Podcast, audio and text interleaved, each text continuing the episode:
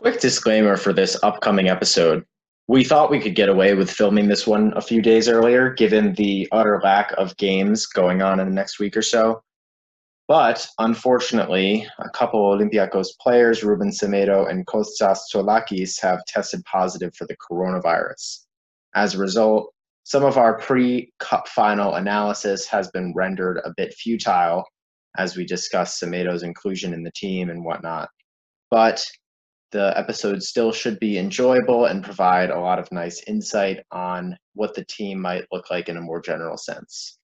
Anyway, we're sorry about this, but we hope you enjoy the episode anyways. Welcome to episode three of the Gate seven International Podcast, your official English source for Olympiacos F C and Greek Super League football. My name is Peter Thompson. I'm here with Lambros Sirmos and Ari Burubasis. Ari, how you doing? Boys, I am doing fantastic. I'm fired up. We had a great interview with Luis. That was, was so wonderful sick. Interview, very informative. I defended my home and my wife. I took down a wasp nest. I'm fired up. I'm ready to go. Uh, and to get things started, what better than to discuss our arch rivals, Panathinaikos, and the many moves that they have been making so far. As you guys know, they've been doing a lot of overhaul, new coach. Uh, Danny Poyatos, hired as the manager, former youth manager from Real Madrid, bringing some success to Real's youth program. As you can see, their academy is actually producing things. They're getting youth product they've either purchased and developed themselves, things that Zidane's been able to use now. So yeah. It's going to be interesting to see how that goes. Yorgos Donis, the previous coach, we saw that he signed for Maccabi Tel Aviv. Unfortunate. I thought he did a great job there. Thought he could have helped them out. Macheda looks like he's leaving for Serbia. Not official yet, but it looks like that's going to happen. Lucas Villafañez coming back into the team from Mexico. Exciting news for them.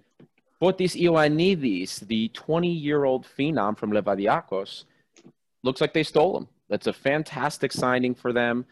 A little frustrating, but, you know, I think it's going to work out for them. Frustrating for us, great for them. And then Fausto Tienza, not in the plans for them this year, it looks like. He'll be going on loan to Gimnastic. And then for any Panathinaikos fans that may be listening to this, I doubt it. It looks like their debt figure has actually gone down. They are now in the twenty millions of euro for debt, even though they expected to be debt-free this time, you know, last year. But uh, I guess, you know, improvements will take them where we get them. Lambro, what do you got for us? Hey guys, I'm just as excited to start this podcast. Um, I'll be talking about Pauk today. Um, interesting summer, I guess maybe a week or two off for Pauk after their last game uh, to end the season. Uh, some interesting news actually. They decided to not renew the contract of Mauricio, Brazilian midfielder. Very solid presence in the Pauk midfield. Was injured at some point but came back in and was playing against us in the semi-cup, semi-final of the Cup, if you guys remember. And of course, club legend Vieirinha has not re- renewed his contract. There are negotiations going on with the club, but it looks like the money difference is too far between the two. And we should mention that Pauk has been training for a few weeks now, guys. They have a huge game next week against Besiktas. And it's weird to say, but I'm really hoping for Pauk to pull through in that game, as it's so important for the Greek coefficient. And also one note, young winger Lazar Labru has decided to go on loan to F C Twente in Holland, a very exciting young player who we were really scared of seeing when he was playing against us. It'll be interesting to see how he does in Holland this year. And uh, Peter, you have some news as well, don't you? I do. Yeah, we're going to be staying in Thessaloniki for a little bit here.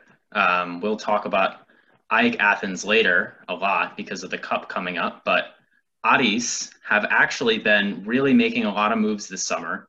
They're bringing all sorts of players in, uh, and it seems like they're not done with some more deals in the mix that haven't been confirmed yet.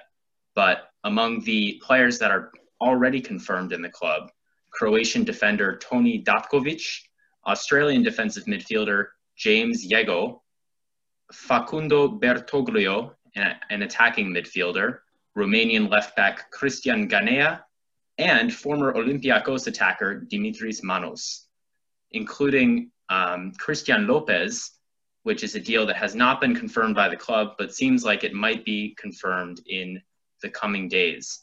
Clearly, Aris want to be a part of that top core in Greece, and it will be interesting to see if they can do so. Obviously, Pauk, their, their neighborhood rivals, are continuing to be in the top two or three teams in Greece, and Aris clearly wants some of that as well. So it would be interesting, especially with the championship group sort of maybe separating a top six in Greece, and uh, Aris clearly want to make themselves permanently part of that.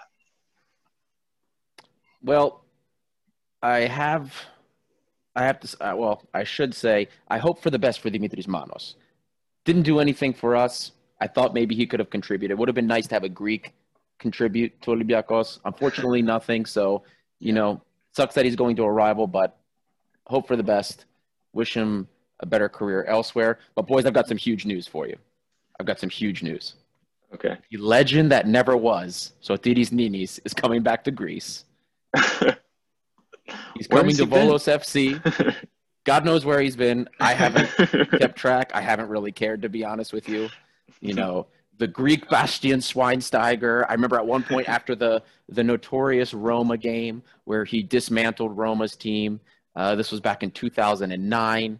You know, uh, the Greek Schweinsteiger, the Greek Messi, never even lived up to a, a a percentage of that reputation. Anyway, he's back playing for Volos F C. Going to be interesting to see if he can get through a whole season without getting injured. Adi, you mentioned that you hadn't really been keeping up with him since he left Greece, but he actually spent some time in Israel, sort of relating back to Donis's move out there, but it should be interesting to see him back. I agree. And guys, I have one comment to make about Aris. I don't know if you guys were following them there at the end of the season, but they ran out of players. Do you guys remember yeah, that Brownie yeah, Day was out yeah. of contract? A lot of their players were out of contract, and they were fielding thirteen players in a match squad. So they really needed reinforcements. So it seems like they're doing that, but just craziness in, in Thessaloniki. That's a very good point. I almost forgot about that.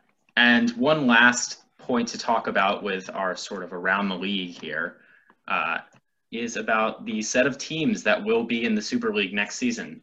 This is, of course, not determined yet, as Xanthi, who finished second to last in the first division, are supposed to have a playoff with Apollon Smyrnis, who finished second place in the second division of Greece. Traditionally, these teams would play for the last spot in the first division, but both of them have claimed that they would rather have fifteen teams in the Super League next season. Obviously, makes, makes a lot of sense why they would want that, but doesn't really make sense for anyone else. So it seems that the E P O is not going to be letting that happen. As of now, the games are set for August twenty-second and August twenty-ninth, so it'll be a two-leg affair. But even more interestingly, uh, there's there's the possibility of Xanthi liquidating the club before then. Um, they are currently looking to sell the club, potentially related to some of the off-field issues that they had last year. There's a meeting between the board on August twenty-first. To determine the fate of Xanthi F C. Well, boys, I think now would be a perfect time for us to transition into one of the the topics that was kind of, it has been kind of a buzz ever since we discussed it on our first podcast, kind of the incoming loanees. So there's two specific that have been very interesting for most Olympiacos fans, some fans of the podcast now, people with things we've got messages about. Uh, Čumić and Kostis, Ioannis Kostis and Nikola Čumić. So Čumić, as you know, on fire this yeah, year, unreal. Completely lit up the Serbian league. fourteen goals, four assists in twenty-two appearances. Unbelievable. And he he's twenty-one. He's turning twenty-two. I believe it is this November. Unbelievable talent here. I'm hoping that he's going to replicate this in Greece next year. I'm hoping we get to see a lot of him. Forget Lazar two point oh. If this kid is as good as he seems, if this kid is able to replicate what he did in Serbia, Lazar is point five Čumić. Yeah, no, he's he's actually uh, – I'm very, very excited for him to come in. Obviously, he's playing for a team right now that isn't the caliber of Olympiacos, but – Serbian league is is still decent competition, and he yeah he was absolutely destroying the league, like braces left and right, hat tricks. He was just he had no trouble finding the goal, um going right by Serbian defenders, good pace down the flanks, good shot. he really likes to be active in the final third. So he should definitely be an interesting piece. You never know, he could flourish and just become really important for us next year. And more to that, you brought up his dribbling. The metrics for his dribbling are pretty incredible. I mean, this kid on the dribble is going by people with great success, almost a sixty percent success rate on the dribble. Wow. And you know, he dribbles a lot. He covers a yeah. lot of distance on the dribble. He loves, loves, loves, loves to get forward the ball, loves the counter as well. He very similar to Lazar in that regard. Lazar, as we know, on the counter is so deadly. All of those goals he got in the in the playoffs and the Champions League qualification this past year, it's going to be very similar to that. And those those stats are are really promising and, and make me excited. And on top of that, we also have to consider the fact that you know that any team that is going up against Čumić in Serbia, he is the guy that they have on their scouting report as we need to stop this guy, we need to close him down. And he's still producing incredible results and still being really successful getting by defenders. So I'm I'm really encouraged by what we've seen. His numbers have been absolutely amazing. And this just the, this conversation of Čumić makes me just so excited. It's like, is, could this finally be the replacement of Daniel Podence? We spoke on our first podcast about how the club is looking for a winger to come in and make that impact, that creative goal-scoring winger. And it just looks like that this could be it. What do you guys think? Do we hold off on signing a winger and see how this guy does going into October? Or do we have to bring in a more experienced winger? Your guys' thoughts? I think for now, I think it might be okay to roll with Čumić and give him a try. I think we have Valbuena and Masouras. Uh, they will be in the team. Valbuena obviously is getting a year older, but he was incredible last year, as we talked about on the, on the first episode of the pod. Um, and Masouras will continue if, if, you know, he started for us all this year. Um, maybe he's not the, the best player in our team, but he can continue to start. Lazar could uh, make an improvement. We saw good things from him here and there. And I think as, as we talked about in the first episode, he started to put together a more complete game towards the end of the season. And then you throw Čumić in the mix. If it doesn't work out, there's January to, to buy someone. Of course, January was when Podence was sold, so big deals can happen during the winter window. Um, so I think we can we can roll with Čumić and give him a chance with the team. And in the least, the playing time will be valuable for him. We can see where it goes. Well, you know, the transfer deadline's also been extended. So yes, that's a good point. We're getting we're getting Vrousai back, so we can see how Vrousai turns out. A little bit of a stopgap. See how Čumić turns out, which will give us plenty of time also to get another stopgap, a veteran, somebody maybe with a little bit more experience as the season goes on to cover for that, to cover for that development for right. not just Čumić, but for Vrousai as well, who's still pretty young, uh, you know, and then we can, we can go from there and see what happens. But I have high hopes for him. Um, and then, of course, you know, there, there's another player. The second player we discussed briefly was the Cypriot, Ioannis Kostis. twenty-year-old center midfielder, uh, has been singled out by Martins also for the club. Incredible to me for, for Martins right away to see a player along with Čumić, who we knew was was pretty special from what we heard out of Serbia. But for him to grab this twenty-year-old from Cyprus and immediately put him in the squad, there has yeah. to be something special there.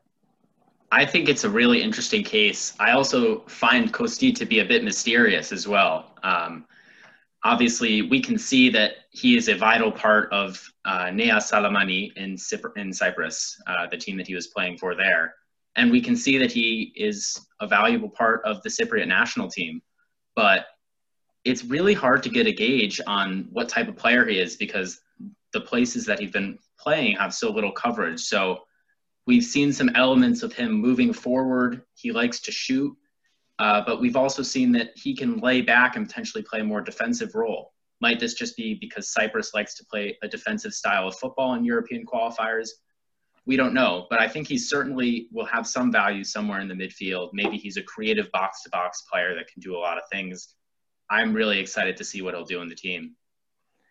Yeah, Peter, I agree completely. Kosti is just a bit of an unknown, you know. It's tough to follow Cypriot football, and there's not as many stats on Cypriot football. I know when we were doing our research, we couldn't find as much as some other players. But I, I, I'm looking at our team, I'm looking at the roster, and that midfield is looking good, guys. Andruzos, Kafu, and Kosti now behind the starting three. I think that we're we're coming along with a strong midfield, and we could roll with this four three three throughout the season. It's it's not just something for tough games, I think. Yeah, and the nice thing about it too is the the depth is it's very versatile in its depth, right? I mean, we have a plethora of sixes. We have, you know, between between Guilherme and Kafu, Kafu, who we initially was going to be a semi-Mady replacement, but he's turning out to be more like more like a Guilherme. You know, Andruzos is coming back. We still don't really know one hundred percent what he's about. We've seen flashes, but getting to see a lot more of him, see what role he can flourish in, whether he can be that box-to-box, that anti-Mady type we're hoping we'll get out of him, or if he's going to be another six or another Bouchalakis type to cover ground uh, and kind of slow the pace of the play down. I'm hoping that Costi is going to be something more than that. I mean, at a young age, to be making this kind of this kind of um, uh, surprise appearance for a Portuguese coach that's pretty risk averse in terms of who he takes into the team, I think we're I think we're in for a treat uh, with him as far as that's concerned. Yeah, and just to just to jump in on that surprise, how many players have we seen come into Olympiacos from a lower league or a less known league? And the next day they're out the door. The coach says, you're not good enough. You're going out on loan for at least a year or two.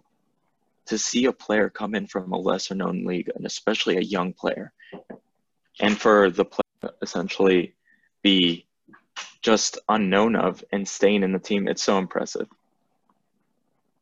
Yeah, I mean, the only other one that I can think of off the top of my head besides him would be Čumić. Čumić, and yeah. and even Čumić went on loan for a year. We had the agreement where we bought him, but he got to play with his team for another year. So this is going to be very exciting. I'm happy to see what happens. I mean, I know when he scored against Scotland in the Euro qualifiers, it looked like Cyprus had a very young golden boy on their hands, and it's definitely looking like that's the case. Yeah, he, he's going to be really interesting, and I agree that It could have, it would have been very easy to just loan him out, but he's here and it seems like he's going to be part of the senior team next year. Um, and speaking of midfielders in general, we talked about how many of these sort of six players we have. Probably our most important one would be Guilherme, the midfielder who was a staple in our team all year long. We know that some of the listeners to the pod have been really interested in how Guilherme impacts the team, why he's so important. And I think it does deserve a discussion because he's been absolutely incredible all year, just doing anything that needs to be done for the team. And I believe talking about him and his importance, we definitely need to start with what, especially for our listeners, those who may not understand the number system for soccer. I know it's getting yeah. kind of outdated. Not everybody uses it.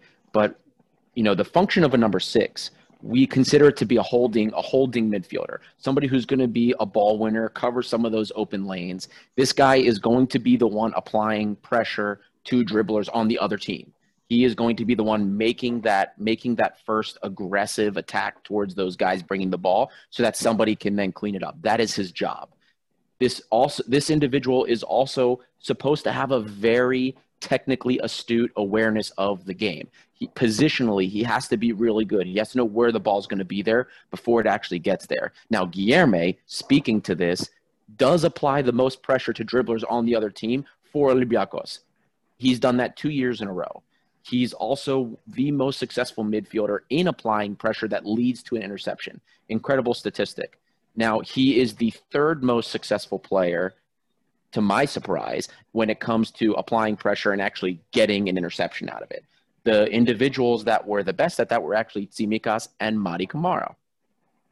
Uh, number six also will have a very high work rate. These guys run a lot. And I'm not talking in the similar way of a box-to-box midfielder like Mady who's going to be going creating and coming back and helping distribute box-to-box like that. No, he has to run all over the place to clean up and be that enforcer. Generally, a six will also be able to hold the ball well. Guilherme has a wonderful touch, and it might not come as any surprise to people that he had the top pass percentage of all of our offensive players.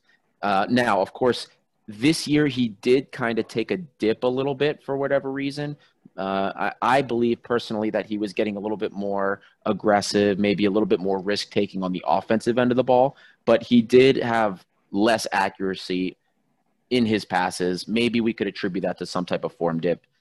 I don't think the it was that much of a form dip. I think maybe the some of the circumstances surrounding play, us playing stronger teams in Europe as well, contributed to that. But he's also very strong in the air. So when we see this, when we when we see the total package here, even with his his uh, his wonderful statistics in twenty eighteen, twenty nineteen compared to now, where there was a little bit of a dip during the midseason right prior to COVID. When we came back from COVID, the COVID break, he was averaging almost eighty touches a game.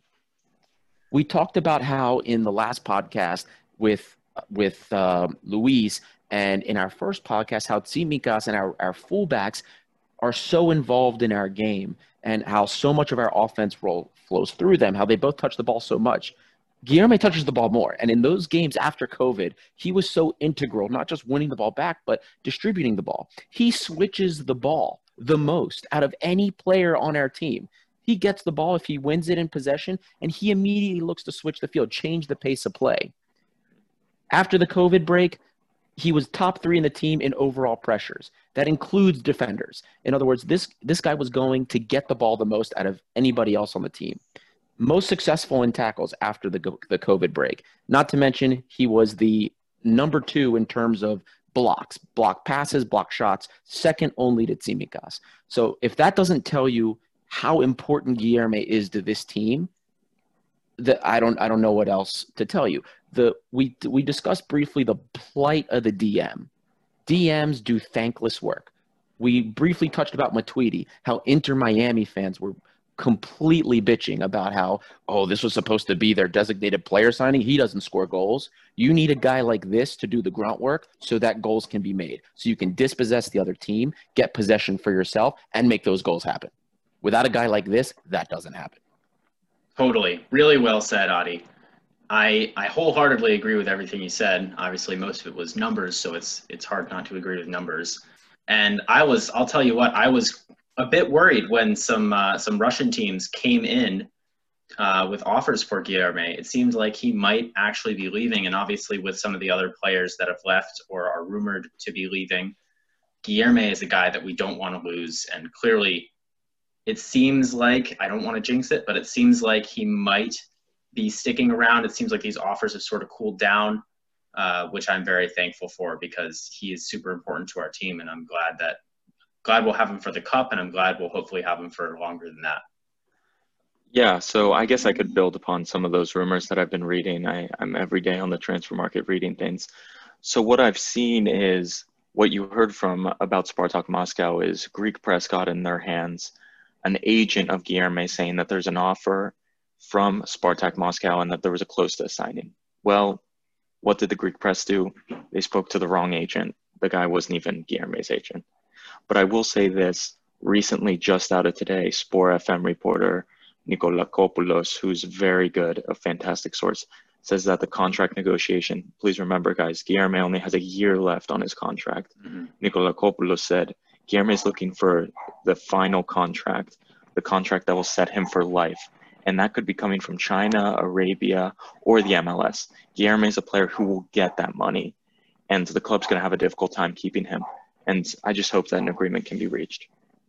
Yeah, unfortunately, you know, players, soccer players do have a limited time where they can make their money. We do have to recognize that. We, in our interview with Luis, you know, as national teams fans for Greece, as a national team fan for Peru that Luis is, you know, we want those players to just compete in the most competitive places possible. We want to see them represent, you know, and us as Olympiacos fans, we want the best players that we can get. But we also have to recognize soccer players, you know, they don't have an infinite lifeline. And Guilherme, he's not a he's not a spring chicken, you know. He, he's not old, don't get me wrong, but he's in his late twenties, right? You know, almost thirty. So he doesn't have that many years of prime football left, few years max. And if he's going to make max money, which he hasn't really made, I mean, his contract with Olympiacos has been the most money, and he doesn't even make a million euros a year. So we can't really hold that against him, especially when he's when he's bled on the field for us for two years. You know, I'm hoping we at least can get one more year. You know, maybe we can get a contract, we renew him for two years and sell him next year. you know, but if we sell him this year, you know, we had two great years with him. It sucks. It's unfortunate, especially when we've lost quite a few pieces at the defense. And if we end up losing Ruben Semedo, you know, that would suck even more. But um, we have to recognize that, you know, this, this is their, this is the, how they earn a living, and yeah. they have a limited time with which to do so. one hundred percent. And I think it's just, it, it feels so good going back from three years ago to have a foreign player like this who we just want to stay so bad, you know. We love this player and we want to see them stay. And it's not like a young player who's going off to the Premier League for thirty million or twenty million euros. It's an experienced older player, and or not older player, I guess, in his prime player what we have. So I, it's just a unique case, and we all we all love Guilherme for his work.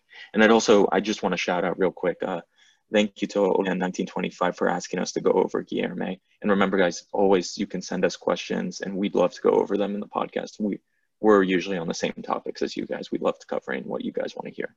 Totally. Uh, absolutely. And Guilherme, he's a player, you know, that since he's been here has absolutely loved the club. So much passion for the club, considered it family. He reminds me of David Fuster. You know, yeah. David Fuster was not the most talented player, but man, he left everything on the field. And you always love to see a player that just put did everything he could, gave it his all, and lived for that Fanella, you know. I mean, Fanella's jersey, for, for those of you who maybe don't speak Greek, I mean, the passion that he has, the passion that Guilherme has, that's hard to replicate. You can't teach that. You can't train that. You know, that's something that somebody has, and you're lucky if you can get that. Now, that yeah. being said, wrapping up, you know, there's another player that uh, people wanted to hear about, a recent, very recent announcement, Jose Holebas. You know, uh, many will know he played for us for a while. He left us only six years ago to go to Roma, and then ended up at Watford. Um, but he, it's nice to have him back. I have great memories, you know. And the funniest part is when, you know, when we picked him up, I, there was so much doubt about him when we first got him. How it was eight years ago, nine years ago, maybe no, ten years ago. Sorry, ten years ago ten now. Years my ago. God, yes, it was. And second division Germany, we picked him up from. Yep. Nobody wanted any part of him. Olympiacos fans were wondering what in God's name we did.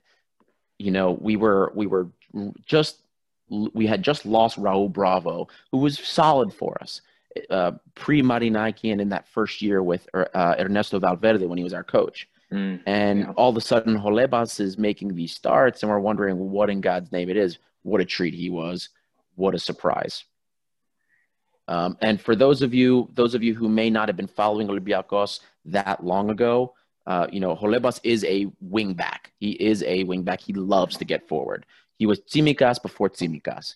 Uh, now, Holebas had a little bit of an issue sometimes tracking back. That was the gripe people had with him for the national team. That was a gripe people also had with him for Olympiacos. Now, for the national team, okay, he may have had issues getting back, but this man was our offense for a time being. Yeah.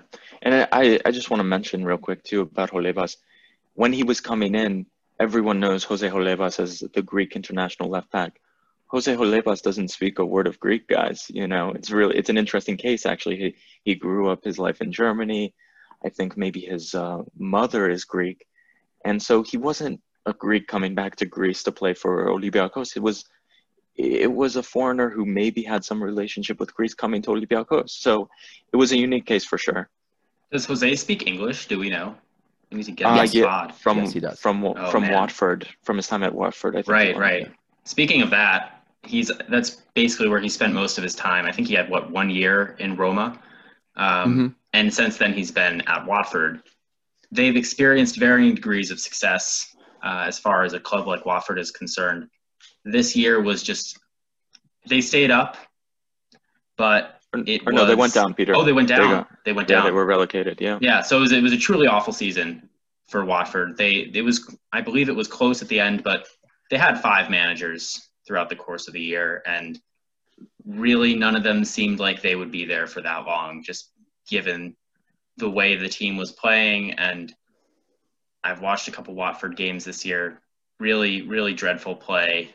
Just very uninspiring, and it's it's easy to see why Holebas is is really desires to leave and why he might enjoy just being on a team that wants to win as much as Olympiacos does.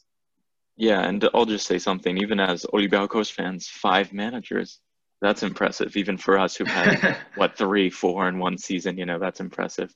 But I'll say something, um, guys, I read a quote from Jose Tolebas, um, translating off of my head, I don't have the quote right in front of me off of Greek. Uh, he said something along the lines, you know, I had a difficult year in Watford, and what I'm looking for here at my end of the career is a nice, clean career with fans who love me, something along those lines. And he finally wrapped it up and said, I understand I'm not the top player I used to be. I'm fine sitting on the bench and supporting the team. I just want to have a nice finale to my career. And that seems like something he may get here at Olympiacos. I one hundred percent believe that. He, you know, it, he's not, it's not like he's a player that's completely dead. He, he can still play. We saw that two years ago. He had that capability. He he was one of their top offensive producers at Watford. Yeah.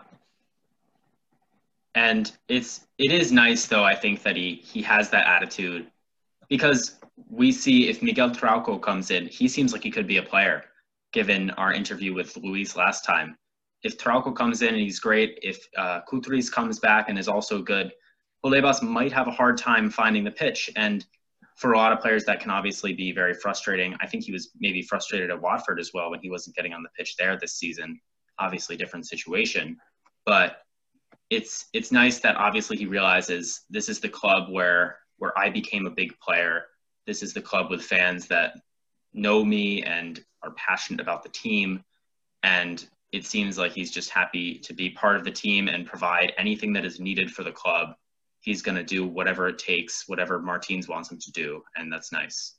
Yeah, and if I could say real quick, uh, you Olympiacos fans know, we we don't remember Jose Tolebas as being the team-first guy, being like, oh, I'll do whatever the team wants. And, you know, we've read all these crazy interviews from abroad in England where he would say things like, oh, this isn't a big club. I should start here at Watford. I've played in big clubs. So it's kind of nice to hear Tolebas say, oh, I'm willing to sit on the bench. I love this club. I understand what's going on. It's nice right. to hear, but but just a quick point, you know, we don't remember that Tolebas when we were watching him ten years ago, eight years ago. Yeah, and while we're talking good about him, I think we, we need to sing some praises for him, right? Because, you know, it's funny, as we were talking about him, I just scrolled through one of the Olympiacos Facebook pages, and literally somebody complained that he's trash and he's not going to do anything for us. So for, we need to forget twenty nineteen, twenty twenty, right? You know, they went through five coaches, including including Javi Gracia, who actually took them to the A- to the F A Cup final in the twenty eighteen, twenty nineteen season, right? right? You know, five managers. Nigel Pearson had no use for Tolebas, didn't understand him. You know, he's not a very multidimensional coach. And then, you know, now Vladimir Ivic, of course, has – I don't know what kind of coach he is, unfortunately. But oh, he the old – uh, no... Vladimir Ivic, if I'm not mistaken, is the former Pauk coach. You guys remember the – was he Bulgarian? I forget. I, I can look into that. I'm not one hundred percent sure, but that name just off the top of my head. But but continue, Adi. Yeah, I, well, I remember Ivic, a player from Pauk. I don't know if it's the same one. We can look into that, but yeah, just absolutely. Off the top of my head. So, but oh, I, I want to take us into it. Oh, oh is Sorry, he the player? Is, is he the former coach? Yes.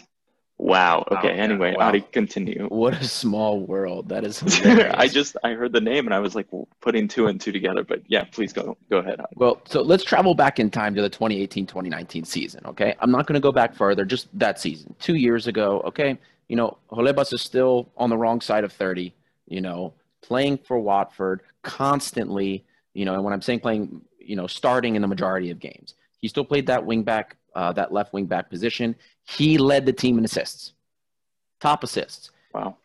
He was the top in the team in progressive passes. So progressive passes is a really cool metric. This is a this is a metric that gauges the number of passes that a player makes outside of the defensive third. So this means that he led the team in passes that were not in the defensive third and not passes that were like back, forth, back, forth. I mean, this was a pass that right. had purpose, went forward, a successful pass towards the opposing goal that was either outside of or in the penalty area, anywhere outside of his defensive third. So he led the team in that. He led the team in progressive passes, in that offensive momentum. He was top three in the team in crosses in the box and top four in key passes. This is including everybody, A Ms, midfielders, strikers, everybody else. He led the team in those metrics for twenty eighteen, twenty nineteen. still at the wrong side of thirty. He's got some ball left in him. He's got a season left in him. Even if he's not playing thirty games for us, he's playing maybe ten, fifteen games as a sub here. He's got something to offer, especially as a stopgap until somebody like Martini steps up. Uh, you know, if we sign Trauco, if he steps up, or the new left back we signed from Panathinaikos, Apostolopoulos, you know, he is an okay stopgap to have. Martins does well with these older experienced stopgaps. In fact, he right. prefers them. Martins said, especially now with the coronavirus and such a short break in between time, he's not going to trust a lot of younger players. He wants an experienced guy that's been there, that's been in the trenches, and that is going to be able to adapt. Yeah, and I guess I'll I'll say another thing about Jose Jalebas from what I can remember from Watford, because just going to lay it out there, guys, not a Watford fan, but from what I see on Twitter or what I've read on articles is he likes a yellow card, which wasn't foreign for him at Olympiacos, and he likes to take either a set piece or a corner. He likes to whip those in. So I've, I think maybe a few of those assists may have come from that. And also, again, another shout out. I want to thank Olympiacos Argentina for this question to, to have us discuss Jose Jalebas. And with that, guys, shall we talk about our next match? Uh, the Greek Cup is coming up in just a few weeks. I think it's perfect time. It's yeah, a perfect it. time for us to do a stare down. But before we do anything, we have to address one of the most absurd issues that I've ever witnessed in my life. I don't think I've ever witnessed this in my life. The fact that FIFA rules are preventing Olympiacos and Ike from using the new players they've acquired during the transfer period through COVID. This is absolutely absurd. And this isn't something just stupid for FIFA. I blame the E P O, the Hellenic authority that governs Greek football. This is also on them. They are idiots, absolute idiots, for wanting to have this game at Rizupoli in the first place. That is not a top, you know, uh, an A-league field. It hasn't been used for a while. I have no idea. I have absolutely no idea what was the thought process. Gramenos is a disgrace. This is just one thing in a a whole vault of nonsense that he's done since he's been the the, the president, since the since the, the E P O has been around. I mean, this is this is absolutely ridiculous. And just to build on on that, if if our listeners aren't very, they don't know the neighborhoods in Athens, the Rizopoli Stadium is very close to Nea Philadelphia, which is, of course, the home of Ike Athens.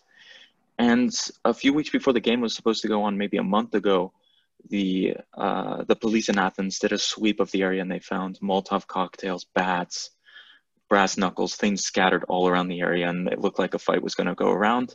And they said to the Hellenic Football Association, they said, you cannot have the stadium here. Oaka is our Olympic stadium. It's where we've done these all the time. Can we do it there? And they said, okay, we'll see. We'll see, kept delaying. And here we are. Our final is six weeks after the end of the season. It's it's a disgrace, like you said.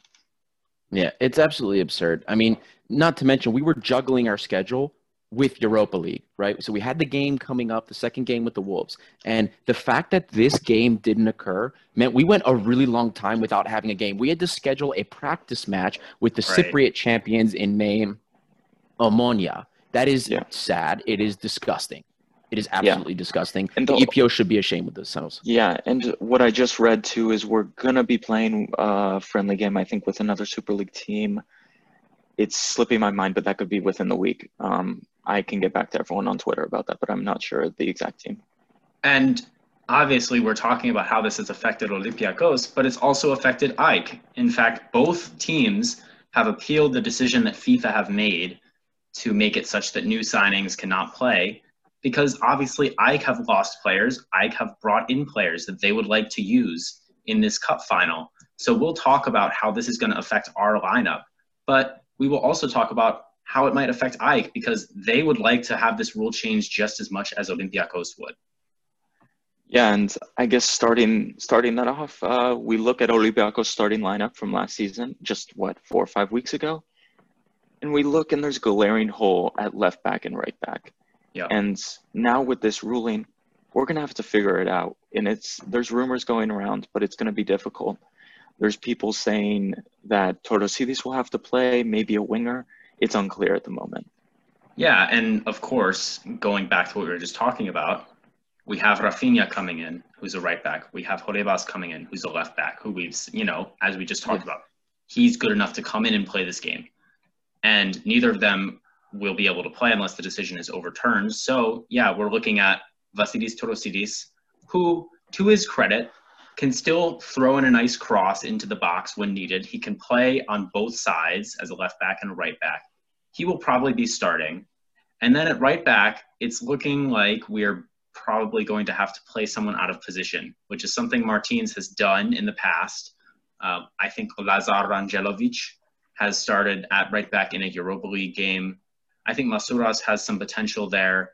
And there are some rumors of Bruno, the Brazilian winger slash attacking midfielder, potentially being able to play on that side as well. Well, let me ask you boys then. So given the complications that you see here, the fact that we might have to rely on, you know, a repurposed midfielder or winger to play that right back role, you know, an older veteran that's not a first choice left back, but can play there. What kind of lineup do you think we're going to see? What kind of formation do you guys think we're going to see? Yeah, so I think we're sticking with the four three three. I think that's the lineup that Martins trusts. That's what we saw at Wolves. That's what we saw against Pauk. That's what we saw in all the big games. No matter who's going to play as a right back or left back, I think we're going to stick with that. We got that solid three in the midfield. We have Ba and Cisse who've played together, and we've got those three key elements, Masouras, Valbuena, and Arabi up top. I, th- I, I don't know where else you could go. I guess you could bring Fortunis in and drop one of our key midfielders, but I just don't see it. And, of course, we have to say Bobby Alen is going to be starting in goal for this game. Okay, Alen had that poor mistake to start the game at Wolves, but he did play well at the the end of the game, we should say. It's it's going to be an interesting lineup for sure. Yeah, to talk on Alen, I was screaming at the top of my lungs when that goal, or when the penalty was won by Wolves yeah. at the expense of Bobby Alen. It was so incredibly upsetting, and I'm still really mad about it. But if you take that mistake out, he had a serviceable game. Certainly, he was not the best goalkeeper in that game. Rui Patricio had an amazing performance for Wolves. Uh, but Alen, I think, was he was all right. And whether he is our backup next year or not, we we have another goalkeeper coming in from Orissa, I believe. It's potentially not the worst thing if he comes in and does this game. I'm not super enthused about it. Obviously, I feel so much more confident with Sa. But I, I expect Alen to start over the young Kostas Tsolakis. Despite all the potential he has, I expect it to be Alen at the end of the day. Begrudgingly, uh, I think uh, it's unfortunate. I think we have to go with Bobby Alen, even though I will say, besides that goal, he's had a couple other head scratcher decisions that could have led to goals or, you know, at least dangerous situations. I don't trust him. He, I think he's nervous in a tense situation, especially like this, the keeper yeah. final, even though ball, it's Greece. He's nervous. Yeah. And, I don't trust him, but at the same time, you know, who's who's up next? A seventeen-year-old? Tsolakis?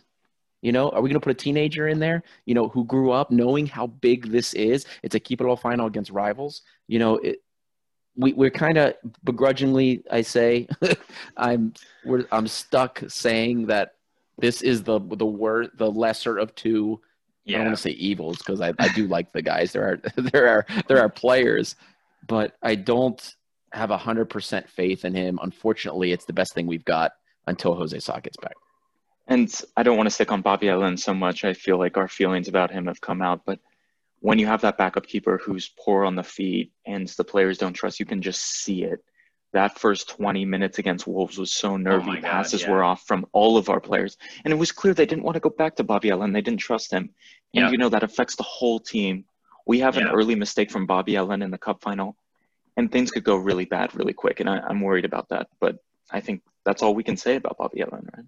Yeah, I think he probably does end up starting. It's probably the right decision given the circumstances. And, yeah, I think with the ball, it's just the main thing. He's really a bit nervous, definitely. And, I, yeah, the players don't trust him, which is, is definitely worse than us not trusting him for sure. I, I do think the most interesting thing, the, the reason that I'll be anticipating the lineup dropping is the flanks or, or the, the fullbacks. I mean, we can see a lot of things. I kind of expect it to be Torosidis at the left and maybe Rangelovic at the right. but there is also the possibility of Martinez slotting in and starting at left back, the young Greek who's been really promising, according to reports out of Greece. And then Torosidis could potentially play on the right. But I think that's going to be the most interesting part. Uh, and I wonder, Lambro, what do you think about who might start on the at the fullbacks there? Honestly, uh, Peter, knowing Martins, I would like uh, this a bit of a tongue twister. I think I would want Martinez. I don't think Martins wants Martinez, but I would want that him at left back and Torosidis at or him at left back, excuse me, and Torosidis at right back. I would prefer that. And I, I personally, maybe it's just me, I just love seeing players in their natural position, and I feel like there's more confidence there. But again, Lazar Angelovic is a hard worker. He runs hard. He's a serviceable fullback in the end, you know? Like, when you got no other choice, he's played in big games. He's played in Europe. He knows what to do in the end. And Torosidis is tried and trusted. He can play on both sides. He's done it uh, against Sofi. I guess I would have to go left-back Torosidis, right-back uh, Rangelovic. All right, what do you think? Uh, I'm going to be honest with you. We've started off this Kipelo talk pretty negative. It's been, it's been, it's been yeah, a well, we're at between. The point where it's like, all right, we know Torosidis is in the team. Who else? Like, so, yeah. About to retire so, Torosidis, we have to say, right? For you know? me, I also prefer playing players in their natural position. I would much rather personally see Martinez start on the mm-hmm. left, Torosidis on the right, both in their natural positions. We're getting one hundred percent out of Torosidis. And then even if Martinez is, you know, get the jitters and he's fifty percent, at least we have three defenders that are, you know, at about one hundred percent positional yep. awareness, and we have one that's just new but maybe can even grow into the game. Yeah. That, to me, is more risk-averse than the opposite. Now, for something a little bit more positive, what is the likelihood that we get Hassan for this game? Oh, I, I would I would love to quickly talk about Hassan. What a, what a controversial, controversial figure among us, among Olympiacos fans, among everyone, uh, the man I dub the Egyptian Zlatan. As we know, uh, I think, you know, Hassan can't can't hurt. He knows the team. He knows Ike. You know, he has a great record against Ike. We have to say, right? Yeah. And and it's just it's helpful, I guess. Like, who else would be up there to play striker? We don't have anyone else. We criticize Hassan, as as he said, but he has a weirdly clutch knack for scoring timely goals, as we've seen in the Greek Cup and during the Super League season since he's come back to us from the winter transfer window. And it might obviously just be a bit of luck and him being in the right place at the right time, but, you know, it doesn't hurt to have him on the bench as a seventieth minute sub.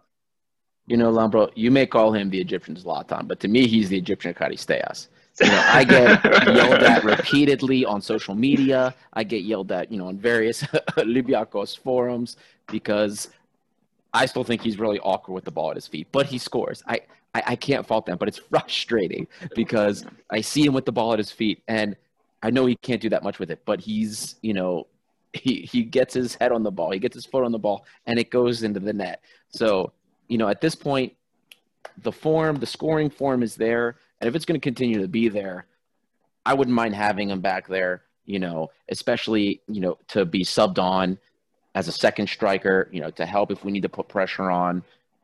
I wouldn't mind it.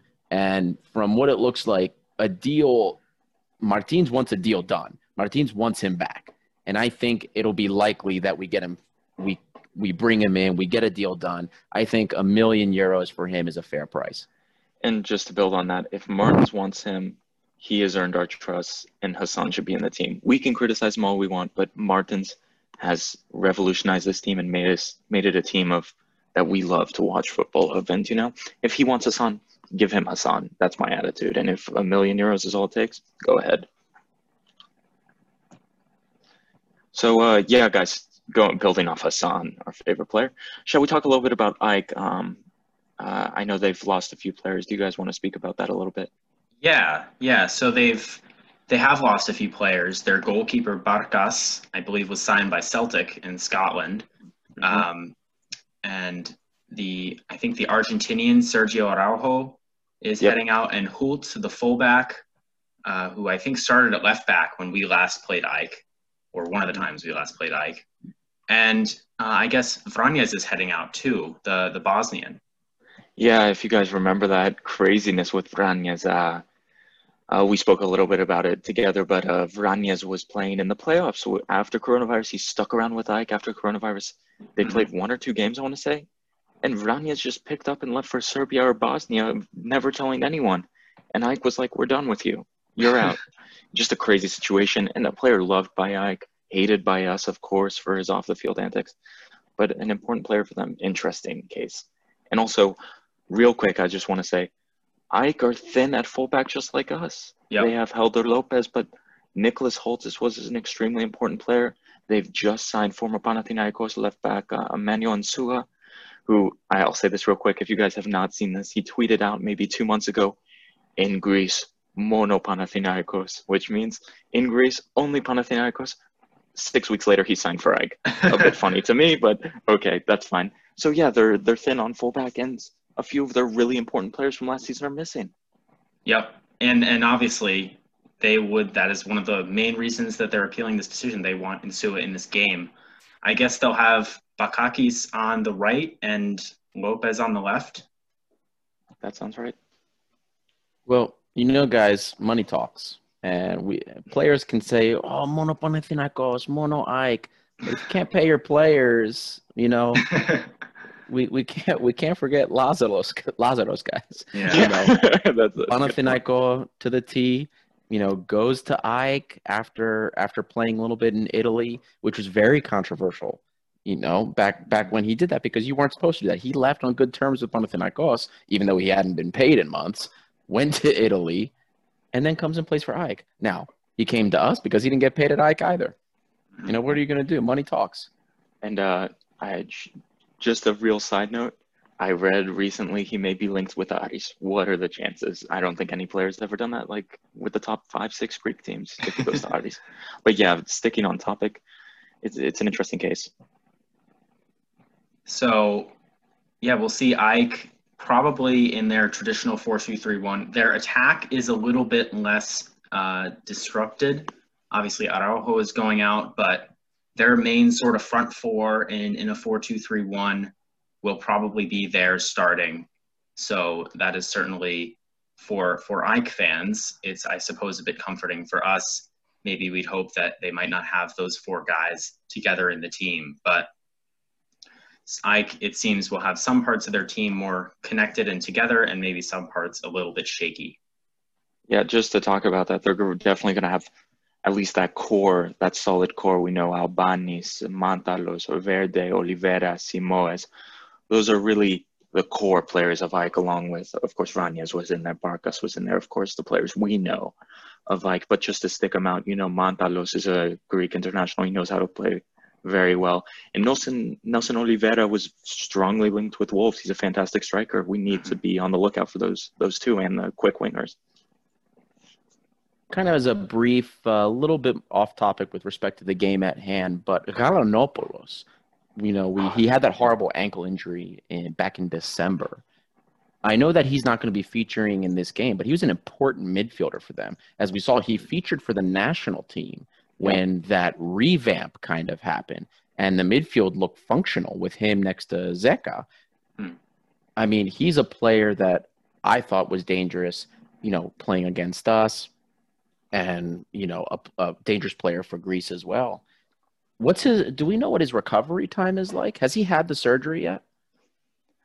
Um, to be honest with you, I'm not sure. But I, I will be honest.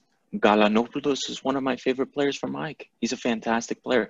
Him and Simoes in the midfield. You know, it's not the quality of ours. I'm biased. But it's much better than Pauk's. It's a very good midfield right there. And I, I hope he recovers for... for the national team's sake, but I'm not I'm not sure on his current condition, but I haven't heard anything. I'm, I don't follow the Ike pages very closely. Now, of course, speaking to that, you know, without Galanopoulos in there, you know, I don't feel quite as threatened by Ike. Now, of course, we can't take them for granted. We can't expect that they're just going to play, you know, mediocre and that we're going to manhandle them. I hope that's the case, but this is a derby as much as it is a kipelo. They're going to come out. They're going to pressure us. They're going to try throw everything at the wall. Yeah, I agree. This game feels weird, though. I mean, just the fact that we've been eliminated from Europe. The game was supposed to be a while ago, and it's been postponed, and now we just sort of have this odd standalone fixture completely on an island in the calendar where we play Ike in the cup final. The team is being pieced apart as we speak. Ike's team is being pieced apart as we speak. It just seems like such a weird game.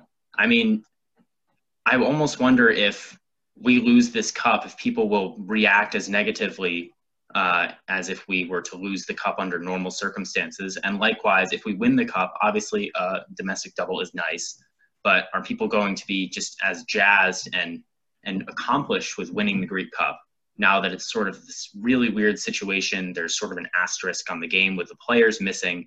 What do you guys think? You actually bring up a really good point, Peter. I mean, you know, all year we've been hearing the double is a necessity. You know, we came so close. Our team is the best in Greece. It is unacceptable for us not to win the double. Right. Given what we've seen, you know, what we've been through with COVID, you know, I know some fans seem to not care as much. They just kind of want it over with. A lot of fans really do care because they want that double in the books, you know. For me, I, I want the double. You know, yeah. I do. I want it. I want us to win because it's another one. And, you know, this season, I want to hold it over everybody's heads. Not only do I want the double this year, I want the double next year too. You know, I want a new dynasty. I want a new dynasty with as long as we have Martins. I I want I just want to clean sweep everything. I want yeah. doubles. I'll take doubles for, for the next ten years. You know what I mean? Yeah, I agree completely with that. But one thing that just feels weird is it's the twenty nineteen twenty twenty Greek Cup final, and we don't have the twenty nineteen twenty twenty Olympiacos team. And it just, I don't know, something is nagging at me there, you know. Even even our last game against Ike, you know, we played at Kariskakis, what what is it now, four weeks ago, I want to say. We just walked over Ike, and it felt a little strange. It almost felt like a warm-up game. I hope this game doesn't have that, but with Vasilis Torosidis, what a thirty-five, thirty-six-year-old Torosidis had, left back and a makeshift back line. It feels strange. A makeshift Ike, it feels strange. I, I know what you're saying, Peter, but it, we want the cup. We want the cup. It may feel strange, but we need to cut throat and win this this yeah. title. Yeah, and at this point, you know, we also have to look at the Kipelo as a way to get us ready for, you know, the upcoming Champions League qualifiers. You know, yeah. thank everybody. You know, everybody needs to thank Lyon, you know, for winning and, you know, for beating Juventus, but also losing. They did not, everything right. Not, they were perfect. They did, they did everything we needed them to, because now Olympiacos will be in the playoff stage of the Champions League. And I know in a future podcast, we are going to kind of discuss the coefficients and why that is, and, and get into that. There were some people that had some questions about that. And, you know, there's a lot of confusion around that. That's something we'll address in the future. But this game is a really, really, really good warm-up. It's a really good tune-up before our Champions League playoffs, you know, to get into to get into the group stage, and, you know, for us to build on our success from this past year and have a successful Champions League campaign, successful European campaign for the coming year. Yeah, and just to bring that up, uh, we spoke with um, on Twitter, we spoke with Gate seven Montreal, George, about this very topic, as well as uh, Bob Beans, I believe his uh, Twitter is. Yep. He discussed this topic. This is a topic Olympiacos fans want to talk about, and we're going to talk about it. And we'd love to hear you guys send us D Ms, send us questions about it. We're going to dive in because this is important. This is the future of Olympiacos. This is the future of Greek football. Yeah. And, and yeah, it's, it's important stuff. And, yeah. It might not be something we do in the next podcast, obviously, yeah. because the next podcast will be post-Kipelo. But yeah. for sure, whether it's a midweek short or whether it's, you know, a podcast the following week specifically dedicated to that, and, you know, in a game break, this is definitely – we could spend multiple podcasts talking about this, yeah. the structure, the hierarchy, how how Champions League is not just evolved in the last couple of years, but how it's continuing to change with European Conference League yeah, and everything say, like that. Yeah. Well, you know, this is something we will be talking about. Yeah, it's definitely going to be a super interesting topic. And I think, guys, we, we've covered the topics that we want to talk about. And I want to close this podcast. I want predictions and I want lineups, boys. How are we rating this this cup final? Uh, Adi, start with you. Line up and then uh, prediction. How to line up and score. All right. You know what? I know it's not going to happen. but I, I'm going left back Martinez. I'm going our center backs Semedo staying, so we're going to have Semedo there. Oh, it's going to be yeah. Semedo Ba, and then right back it's going to be Torosidis. Uh, our midfield, it's going to be the four three three. It's going to be, you know, Mady, Guilherme, and Bouchalakis in the midfield. And then, of course, we're going to have El Arabi at the number nine. And then on the left, we'll have Masouras. On the right, we'll have Valbuena. Perfect. I almost was thinking Lazar, but – and then for the scoreline, for the scoreline, you know what? I think it's going to be close. I don't think we're going to blow them out. Uh, I'm going to go two one. All right. I am going to very slightly deviate. Just I would love to see Martinez. What I think will happen is I think we'll see Torosidis on the left and Rangelovic on the right.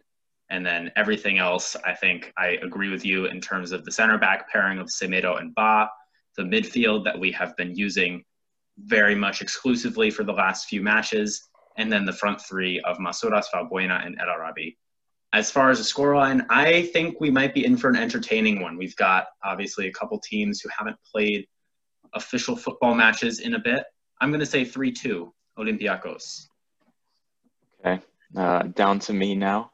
So I like both your guys' ideas for lineup, and I agree with you, Peter. I think it's going to be left back, Torosidis right back, Rangelovic.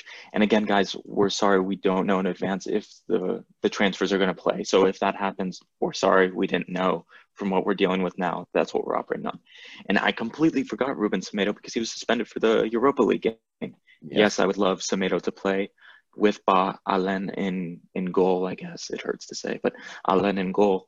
I want a midfield of Camara uh, and Guilherme. And I'm going to throw it out there. My favorite player, we haven't talked a lot about him, Kostas Fortunis in the center at ten, Valbuena on the right, Masouras on the left, and El Arabi at top. And guys, I'm I'm feeling I'm feeling nervy for this, and I'm feeling extra time. I'm saying one one going into extra time, and then two goals from Hassan in extra time. We went three one in the cup final. What a game. He would become a co- he'd become a legend forever. He already is. He, he would have tried to he did a statue outside of Kariskaki Stadium. Um but yeah, it'll be an entertaining one. I think we could see all sorts of things. I totally forgot that. Yeah, extra time and penalties could happen. I am a sucker for penalty shootouts.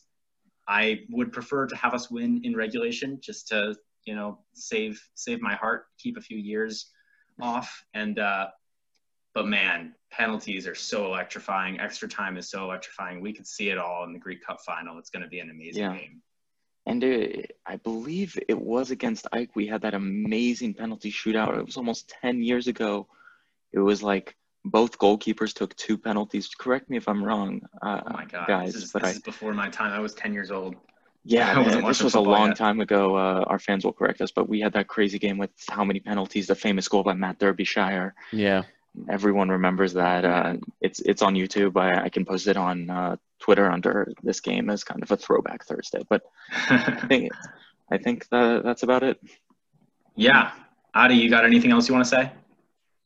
That's it, man. I'm excited for this game. I'm excited for the, the next season. And when I'm right and my edgy lineup is the starting lineup, it will be blasted on Twitter, just reminding everybody who is right. Oh, yes. All right. Well, yeah, we are all looking forward to the Greek Cup final against Ike. It's going to be a good one.